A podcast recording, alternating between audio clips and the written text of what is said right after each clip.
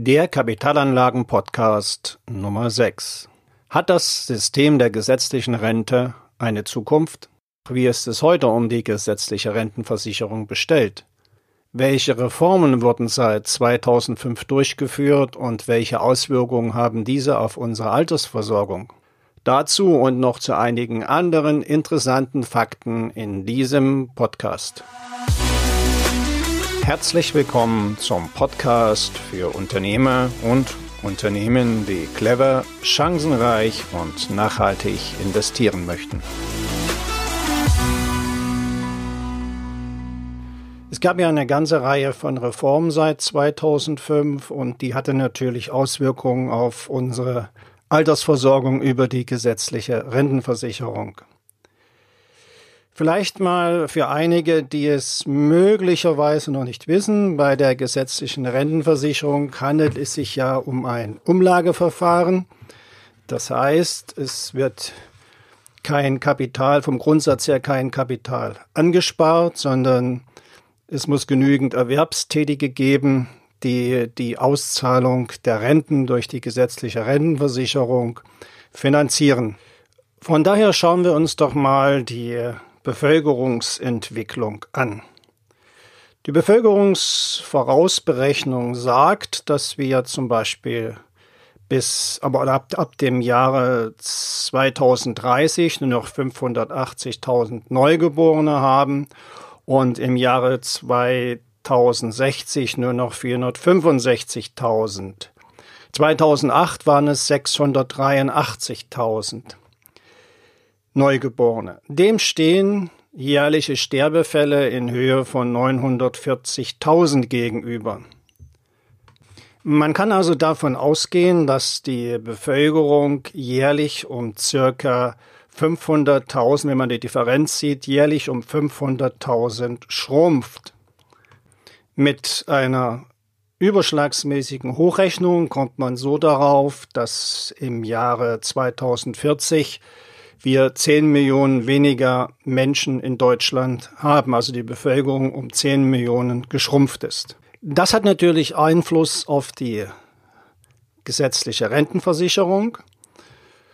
Und dazu gibt es auch Berechnungen. Waren es im Jahre 1955 noch fünf Beschäftigte, die einen Rentner finanzierten, so waren es bereits im Jahre 2010 nur noch drei Beschäftigte, die einen Rentner finanzieren und im Jahre 2030 ist, mit, ist damit zu rechnen, dass noch zwei Beschäftigte da sind, die die Rente eines Rentners bezahlen.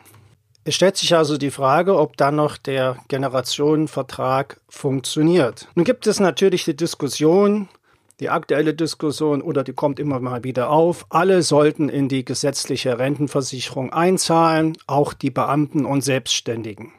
Dazu muss man aber auch wissen, dass sich vom Grundsatz her nichts an der Bevölkerungsentwicklung ändern würde. Wir haben also kein Einzahlerproblem in dem Sinne, sondern wir haben ein Problem in der demografischen Entwicklung.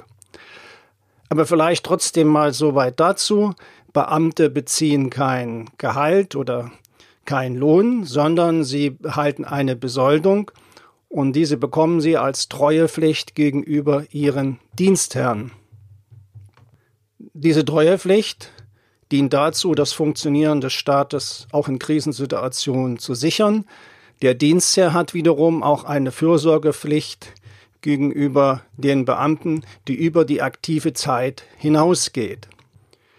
Kommunen versuchen schon seit längerem diese die Belastung oder die künftige Belastung mit den Beamtenpensionen dadurch abzufedern, dass sie einerseits Kapitalrücklagen bilden und andererseits Beamtenstellen nicht wieder besetzen. Würden zudem Kommunen den Arbeitgeberanteil in die gesetzliche Rentenversicherung übernehmen, wären sie sehr schnell in der Zwangsverwaltung. Das vielleicht nur mal ein kurzer Ausblick, äh, was Kommunen betrifft. Man kann natürlich das Thema weiter vertiefen. Es bleibt also festzuhalten, dass ein demografisches Problem besteht aufgrund des Bevölkerungsschwundes, dass es immer weniger junge Menschen gibt, die eine Rente finanzieren können, also die Rente der Rentner finanzieren können. Daher wurden durch die Bundesregierung schrittweise nicht nur Reformen beschlossen, sondern, was viele vielleicht nicht wissen, fließen erhebliche Teile des Bundeshaushaltes in die gesetzliche Rentenversicherung. Waren es 2016 noch 87 Milliarden Euro, betragen diese staatlichen Zuwendungen 2020 bereits circa 100 Milliarden Euro. Das sind knapp ein Drittel des Haushaltes des Bundes. Durch verschiedene Reformen wurden seitens der Bundesregierung gegengesteuert. Diese begannen seit 2005. Welche Auswirkungen haben nun diese Reformen auf die gesetzliche Rentenversicherung? Zunächst die gravierendste Auswirkung ist die, dass man schrittweise das reguläre Renteneintrittsalter auf das 67. Lebensjahr angehoben hat. Und wenn man mal die Diskussion in den Medien verfolgt, wird immer wieder die Zahl Rente mit 70 genannt. Des Weiteren äh, wurde das Rentenniveau oder, oder wird das Rentenniveau schrittweise von 49 Prozent auf 43 Prozent des letzten Bruttos abgesenkt. Nun können ja einige sagen, na gut, das ist ja nicht viel, das sind ja bloß sechs Prozent. Was aber heute noch gar nicht so spürbar ist, ist die schrittweise Erhöhung der Besteuerung der Rente bis zu 100 Prozent. Das bedeutet, dass Menschen, die in 20 Jahren in Rente gehen, ihre Rente zu 100 Prozent versteuern müssen. Kurz zusammengefasst, Wer also später in Rente geht, in den nächsten 10, 15 oder 20 Jahren, wird deutlich weniger Rente haben als die Menschen, die heute in Rente sind.